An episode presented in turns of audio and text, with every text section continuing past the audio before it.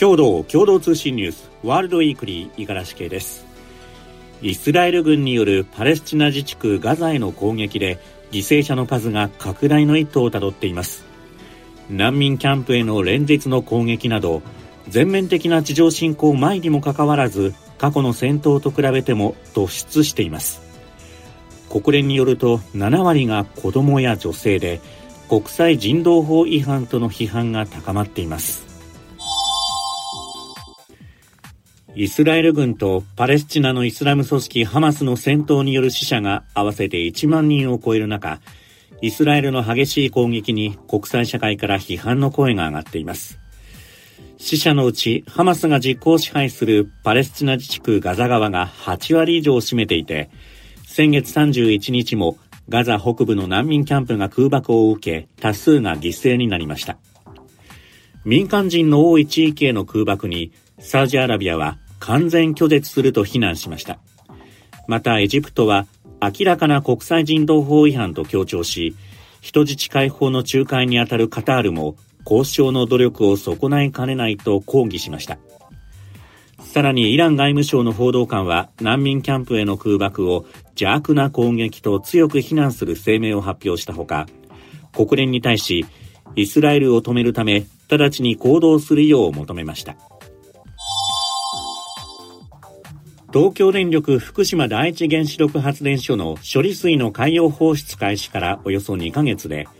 中国国内から北京の日本大使館に着信した迷惑電話が、累計で100万件を超えたことが分かりました。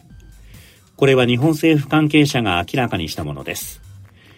日本大使館への迷惑電話は8月末頃から減少傾向となったものの、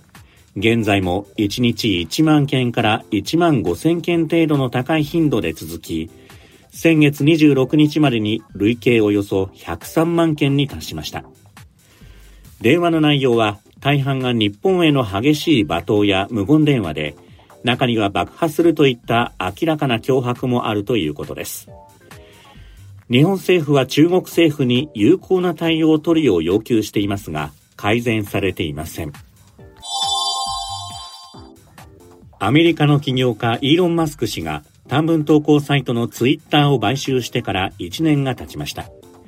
独断で社名を X に変更し、サービスや規約を次々と見直したものの混乱が目立ち、利用者離れも起きています。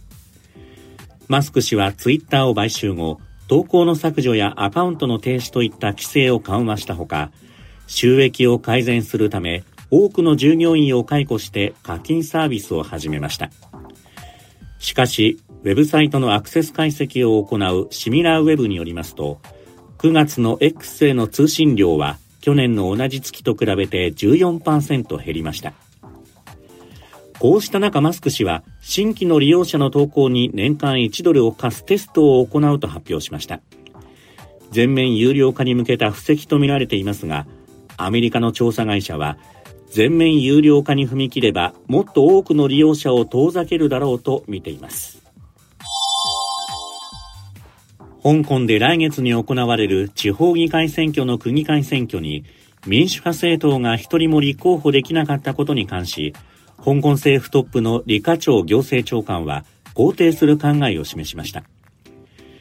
親中派が圧倒的に優位な制度に変更された区議会選挙は30日。立候補の受付が終了しましたが、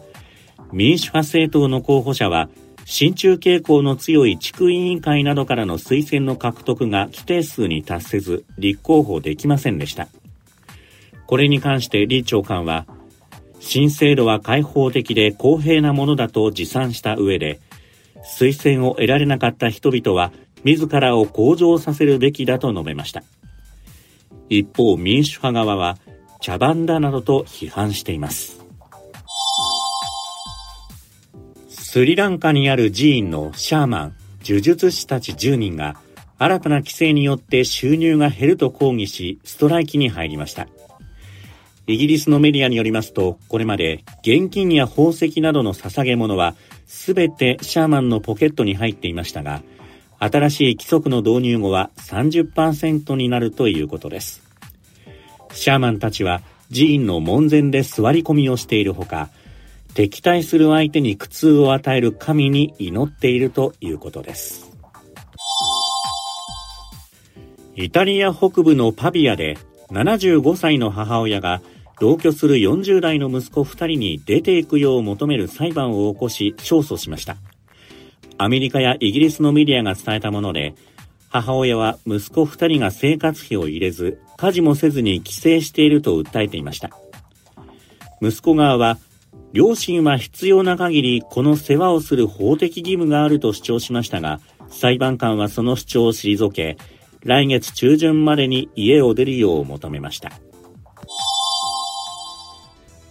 共同通信次の配信はキクリポです。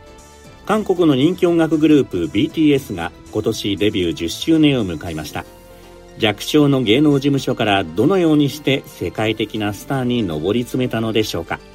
関係者などを取材した記者とともにお送りします。どうぞお聞きください。ワールドウィークリー今週はお時間となりました。では皆さん良い週末を。